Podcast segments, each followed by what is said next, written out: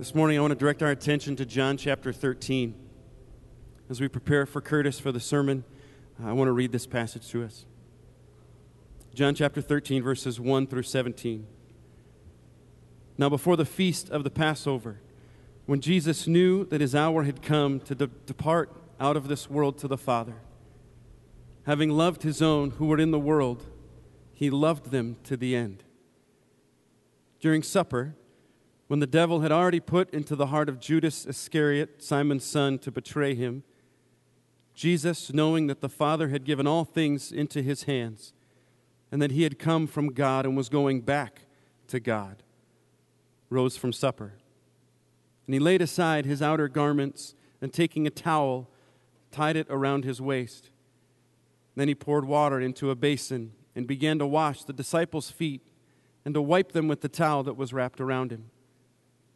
He came to Simon Peter, who said to him, Lord, do you wash my feet? Jesus answered him, What I am doing you do not understand now, but afterward you will understand. Peter said to him, You shall never wash my feet. Jesus answered him, If I do not wash you, you have no share with me. Simon Peter then said to him, Lord, not my feet only, but also my hands and my head. Jesus said to him, the one who has bathed does not need to wash except for his feet, but is completely clean. And you are clean, but not every one of you. For he knew who was to, to betray him. That was why he said, Not all of you are clean. When he had washed their feet and put on his outer garments and resumed his place, he said to them, Do you understand what I have done to you? You call me teacher and Lord, and you are right, for so I am. If I then, your Lord and teacher, have washed your feet, you also ought to wash one another's feet. For I have given you an example that you also should do just as I have done to you. Truly, truly, I say to you, a servant is not greater than his master, nor is a messenger greater than the one who sent him. If you know these things, blessed are you if you do them.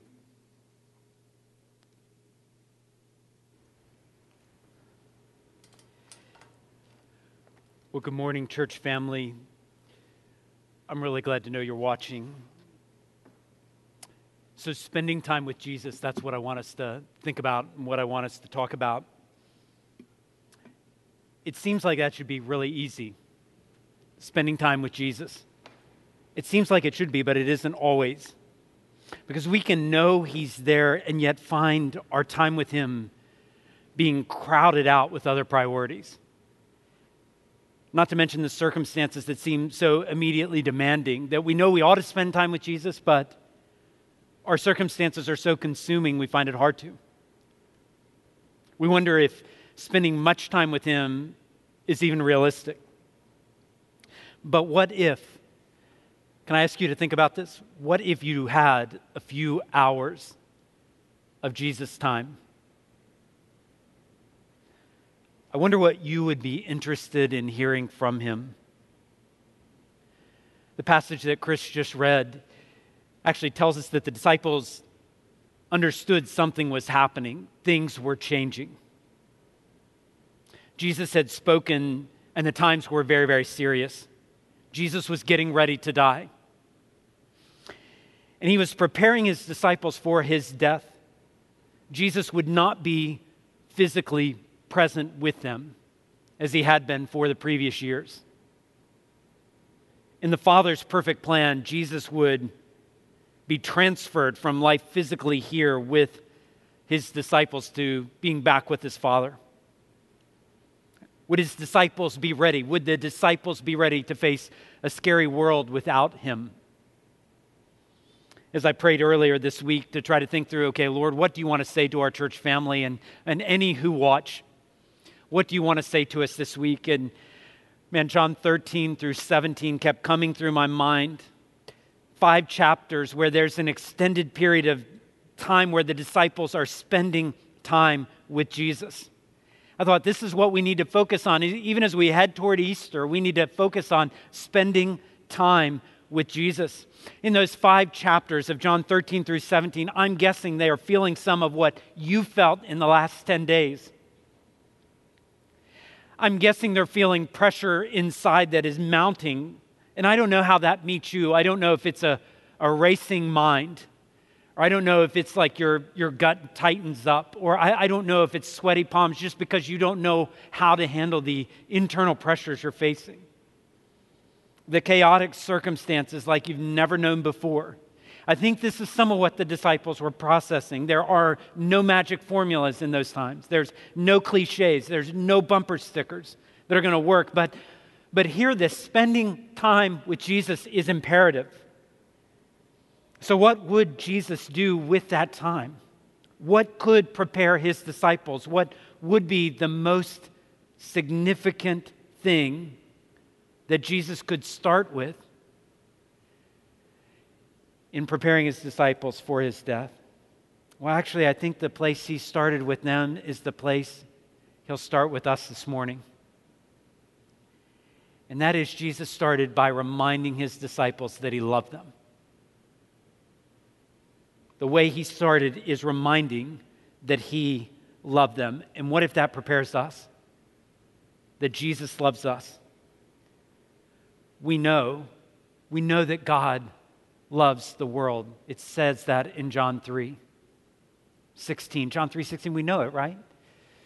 For God loved the world. But here, this passage, John 13, verse 1, says something in addition to God loving the world. It says he loves his own. We sang about that just a few minutes ago. He loves his own and he loves them to the end. And by the way, even as he loves his own, his own are in the world. And so he is loving the world, but he's loving them through the people of Jesus who are his own, a group of people who are here for the sake of the world, for the sake of sharing the love of God with the world that he still loves. We are disciples. We are followers of Jesus for the world to show God does love the world so much that he gave his one and only Son. The world, the word is going to be used again and again love, love, love in these chapters. And you can please forgive me today, all right? If my points and my outline aren't super neat and clean, and I may or may not have made up some hyphenated words. And so please forgive that, but I just want you to deeply appreciate the love of God for you this morning. I want you to appreciate that God loves us, that Jesus in particular loves us with an in control love. A love that is very much in control. So when people are in control, they use their power in very interesting ways. Let someone be in charge, and things can get interesting pretty quickly. Something remarkable happens here, though. Jesus is totally in control, filled with all majesty. It says in this passage that he knew some things, knew some things that you and I would not be capable of knowing things in the way that Jesus knew things. He's in control. He knew that his hour had come. And the way the word hour is used, it isn't just an hour, but really a weekend, a weekend that's going to include his arrest and his betrayal and his crucifixion and his resurrection. And Jesus knew in the past he had come from God, he knew where he came from. It says that in verse 3. And he knew that the Father had given everything into his hands. He is in charge, he is in control in this moment. Everything that is needed, everything that is critical, everything that is definitive. He has all that power in the present in his hands. How different he is from us. I don't feel in control. I certainly have not felt in control in the last several days. That's the last thing I felt. But Jesus, as we enter into John 13, is in control. He even knew he would transfer back to the Father's presence. This is in control love. This is love that is thoughtful. This is love that is prepared. This is love that is intentional. Love in Ephesians even is connected to predestination before the foundations of the world. God set his love on us. So Jesus is in charge here. And John makes sure we know when Jesus is in charge, that means love is going to be shown to those that he loves. Not only is this love an in control love, but it's also to the finish kind of love. It's a love that goes all the way to the finish, all the way to the end. That's what verse 1 says. Having loved his own who were in the world, he loved them to the end.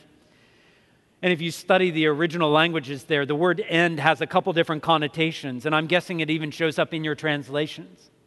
So sometimes the end means he loved them to the full extent, he loved them to completion, he loved them perfectly. And we could say, yes, yes, yes, yes, all those things he loved.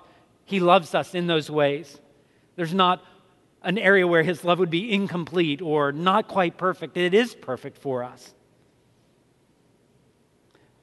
But I think there's another connotation. He loves his own all the way to the end, to the finish line. It's reaching the finish. It's that love of a couple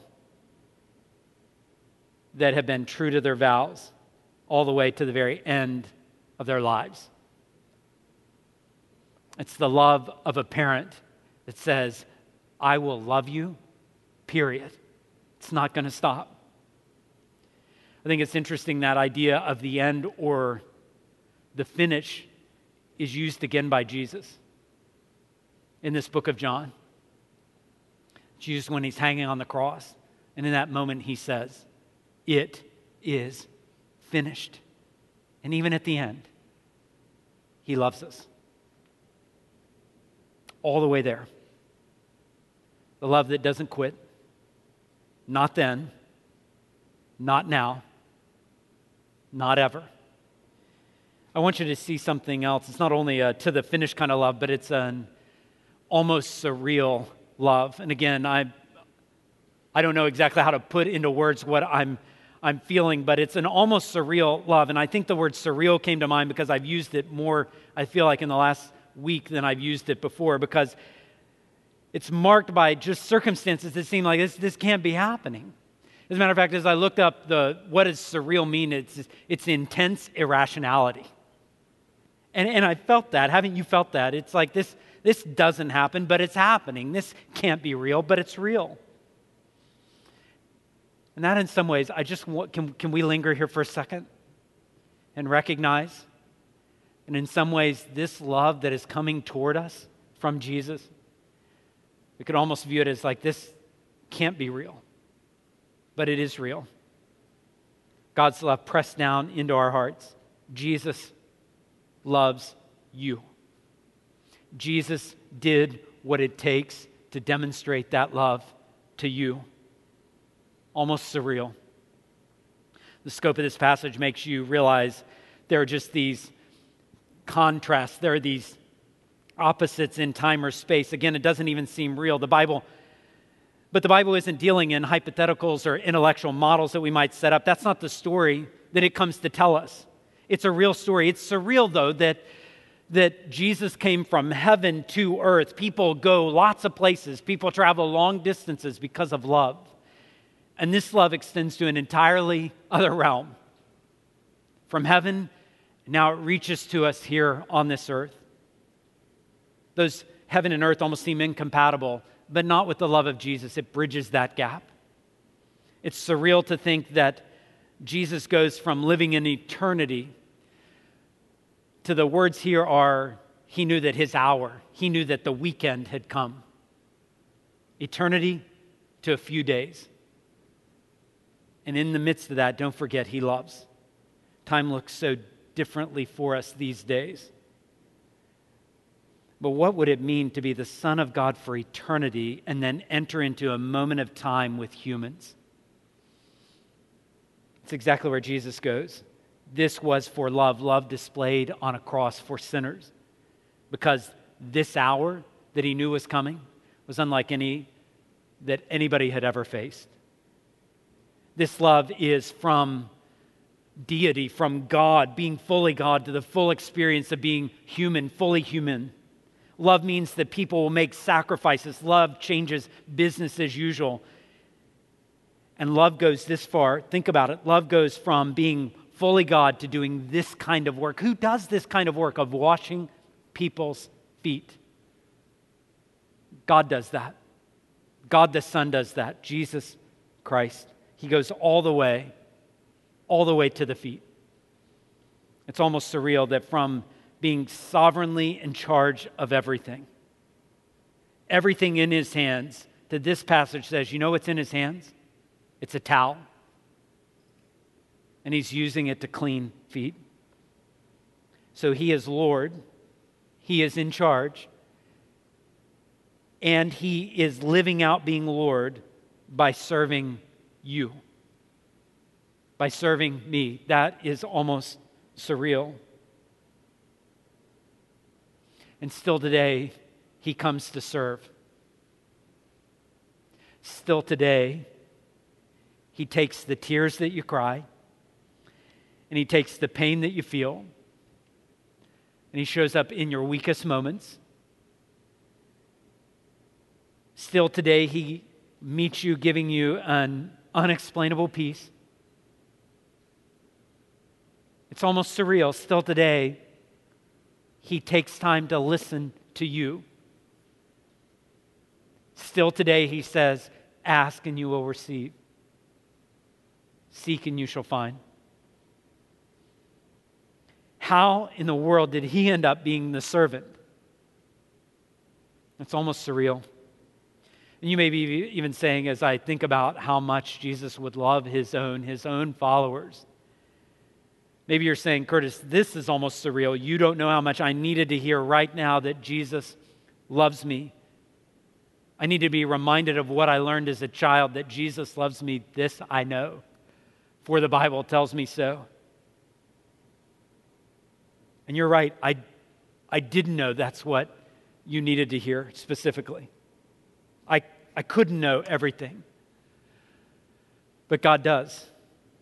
And maybe even in these moments where you're watching this on a screen, God is reminding you through these words today that He cares for you. He always has, He always will.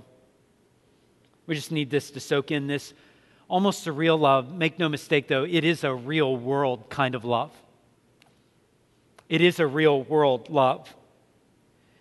And I'm cautious here because in John 13, you're holding some things in your mind. You're holding like things that fill pages of textbooks, and you're holding these things in your mind. But then you read in John 13 and verse 4 that Jesus rose from supper.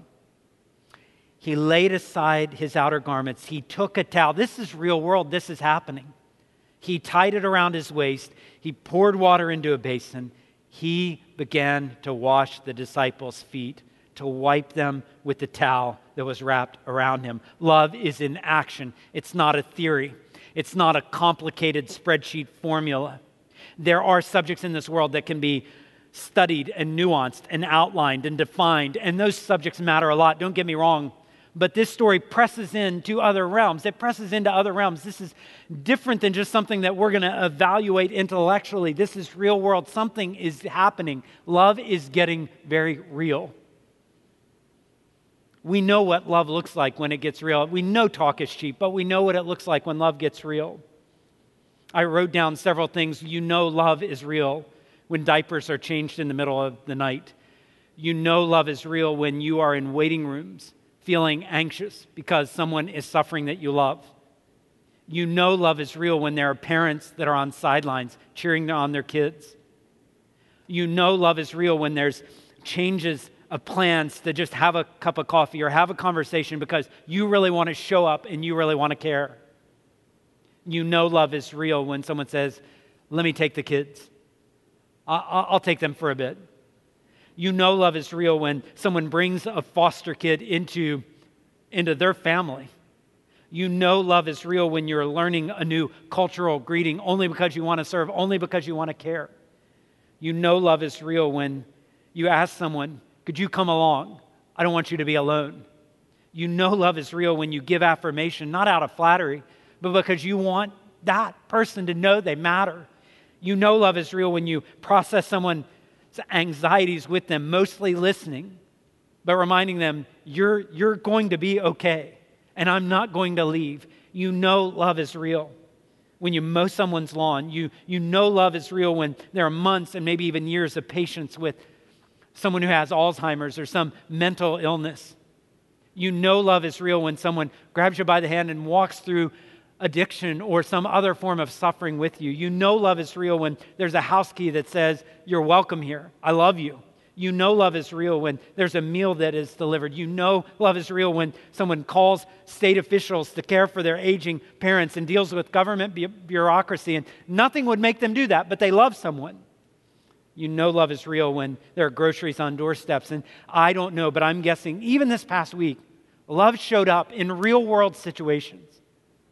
And I just want you to know if we can know what it means to love someone, then I want you to read this story through that lens. And know Jesus didn't have a theoretical love for you, didn't have a theoretical love for his disciples, but he loved his own and picked up a towel to show it to them. It's disrobing for Jesus. It's picking up a towel. It's showing up with his love and his disciples. They knew it. They knew it. And can I ask you, could I ask you to do an exercise? Could I ask you to do this? I think this story needs to enter our world, and maybe we just think about this sentence, okay? We think about this sentence I know I am loved by Jesus, especially when, and then you fill in the blank. I know I am loved by Jesus, especially when, and maybe you start writing out a list, especially when this happens, especially when this happens. And I have to say, if it's hard for you to even answer that question, if you find yourself unsure as you watch, maybe you have a friend you could text and say, Can we talk? Because I'm struggling with knowing Jesus loves me. Maybe you could even email one of the pastors. Let's work on this together. It struck me that even as all this talk about love is going on, there is a dark cloud hanging over this chapter. What we know is we aren't in some bright animation studios of a, a PBS or Disney preschool show where everything's not too intense, and it'll be solved in about 25 minutes. John 13 isn't that. John 13 is woven with this story of Judas who will betray, who will actually sell out Jesus, even as Jesus is showing love. This goes from this grand picture of, oh man, God loves us from eternity past to the mess of a real world. And this is helpful because, if anything, we feel like we're in a mess. But this love isn't theoretical, it shows up in a mess of a world. This love is real world love. And even as that love is shown, as a real human being receives it, something happens. And I do want you to notice what happens. Look in verse 5. It says, Then he poured water into a basin and began to wash the disciples' feet and to wipe them with the towel that was wrapped around him. And he came to Simon Peter, who said to him, Lord, do you wash my feet? I want you to see this is also a disorienting love. Frankly, it's a love we don't know what to do with. Peter didn't. I'm guessing there are times where we don't either. Don't get me wrong, we're desperate for it. We want to be loved in this way, certainly by God, by Jesus Christ. We want to be loved in this way. But something is so unsettling about being loved this much, and in this way, we have a hard time grasping. And Peter's first reaction is our first reaction often, and that's like, What? What? Lord? Are you going to wash my feet? We have to be careful here because we have to realize maybe we're trained to read this and go, oh, what, what Jesus is teaching Peter is that servant leadership is what matters. And we could easily go to that. And, and, and I do know what Jesus is going to tell us is that we should practice servant leadership. And I, and I understand that, but let's not go there too quickly. Uh, in so many ways, Peter actually gets something that maybe we should be getting. And that is, this is outrageous. Peter says something like, someone's got to say something here. Someone's got to stop this. This isn't, this isn't the way this goes. It's disorienting for Peter. It's like, this shouldn't go down like this. Someone should say something, so Jesus does say something. doesn't he? He says to Peter, look at verse 7. Jesus answered him, What I'm doing, you're not going to understand now. But afterward, you will understand. You can't process it all now, Peter. But one day you will. One day you're going to understand this. It's almost like, I'm sure, what all our parents said at one point in time like, you don't even understand, you don't begin to understand how much I love you. But then there comes a day down the road where some of that begins to set in. And you start thinking of the dollars and the cents and the hours and the hard choices and the consequences and the things your parents lived without so that you would have. And it dawns on you like, I couldn't have understood that before. I think that's what Jesus is saying. One day you will understand it. Actually, the disorientation continues, right? So Jesus says, You're not going to understand it. In verse 8, Peter said to him, You will never wash my feet. Jesus answered him, If I don't wash you, you don't have any share, no part with me. If our first reaction is, What?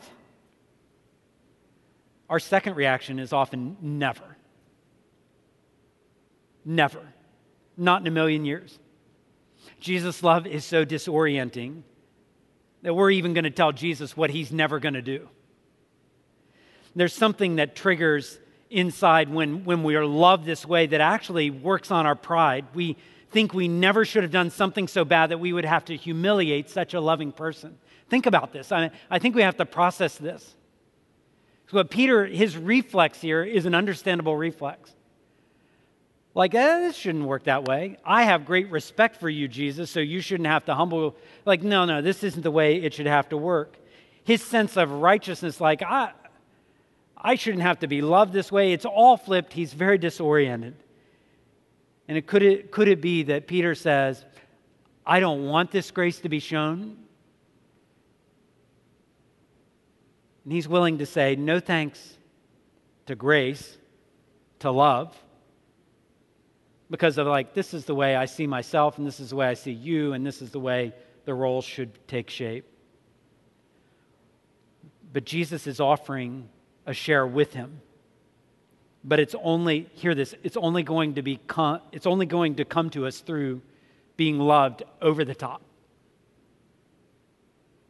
If you think volunteer hours for Jesus is going to mean he loves you, it's not coming that way. If you think service points are going to be accrued. It's not coming that way. Love disorients us. We don't know if it's too good to be true. Maybe you've had a relationship like that in your life where you thought, I can't believe a friend would love me that much.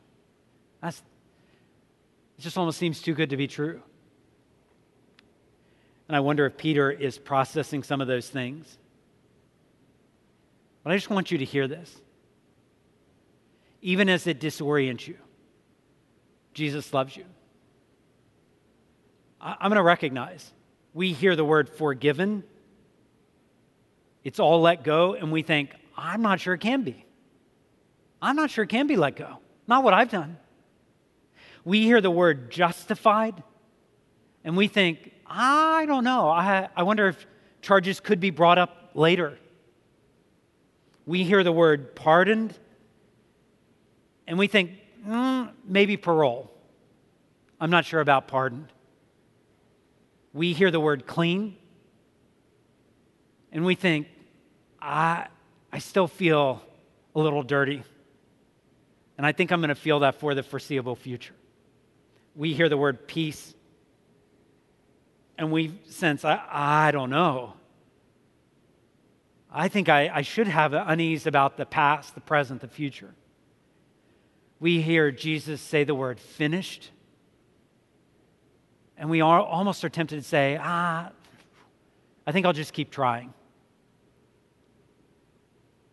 Love like this disorients us. We don't get it. It's love so amazing, so divine.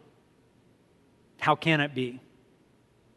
Maybe the conscience fires and you say, Well, my conscience tells me you can't be loved that way. It's too good to be true. My memory tells me I haven't done enough. I'm not that clean. I don't behave well enough. I'm not loving enough to be loved in this way. I need to do something. And one of those places here, of taking your conscience, you're going to have to take your conscience and take it to the Lord. You're going to have to submit even your conscience if it's saying, This is not, I don't know, something doesn't sound right. You're going to have to take that and submit that to the Lord. And through repentance, you're going to have to name, This is who I am, this is who I was. And through depending and having faith and relying on Jesus and counting on Him, this love could become more real to you than maybe it's ever been.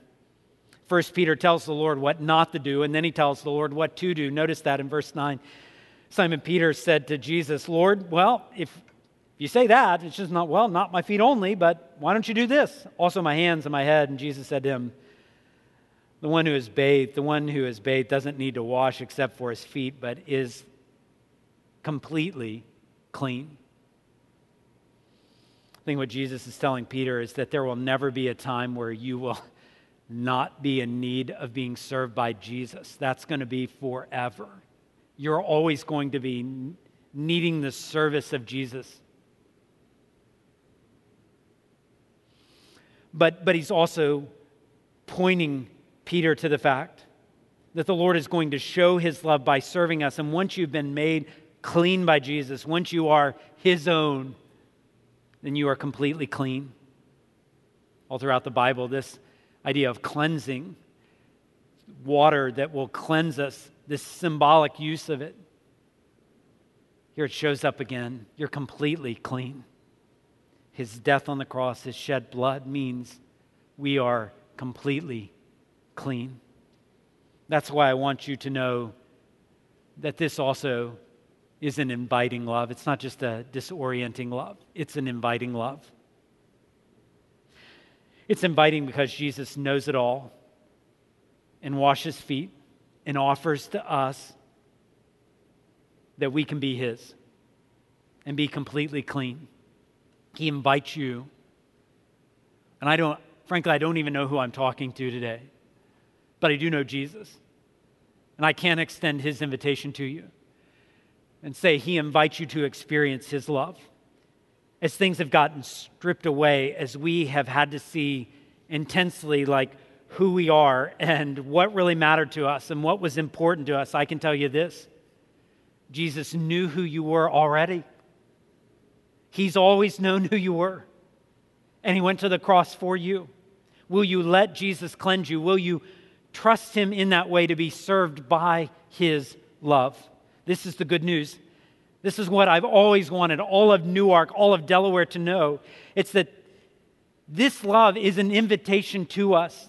This is always what I've wanted our church to, kind of the waters I've wanted us to swim in, is that we have love that is amazing and it's an inviting love. It, it reaches out and says, You can be loved like this. Love that's in control. Yes, love that's to the finish. Yes, love that's almost surreal and love that happens in the real world is the love that you are invited to know. You're invited to experience, not just today as you're watching, but in Monday and Tuesday and Wednesday and Thursday, Friday and Saturday, and going forward. Love that invites even as it disorients.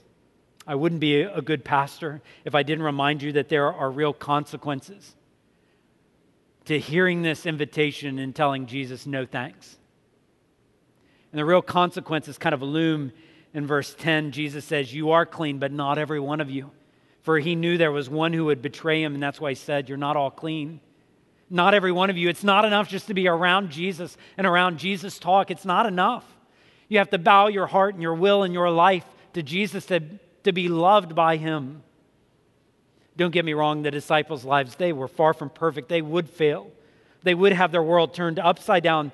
But Jesus, Jesus loved them to the end, and that changed everything.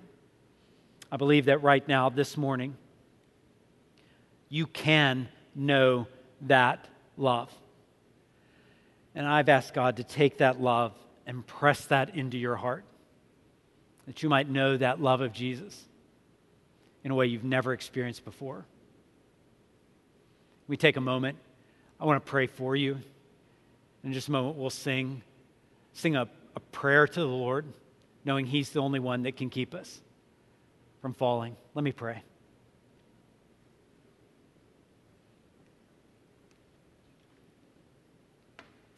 Lord, these words, you know what needs to be heard, what needs to be understood, what needs to be meditated on.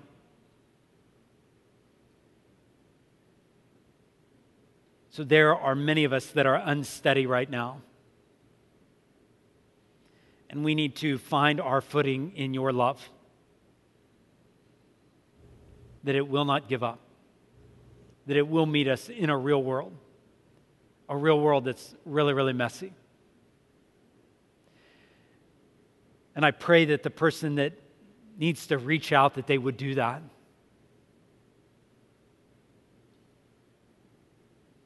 Lord, we know we need to show this love to others, but for this morning, even before we think about how we ought to show this love to others, I pray we would recognize you love your own to the very end. Remind us of that love. I ask in Jesus' name. Amen.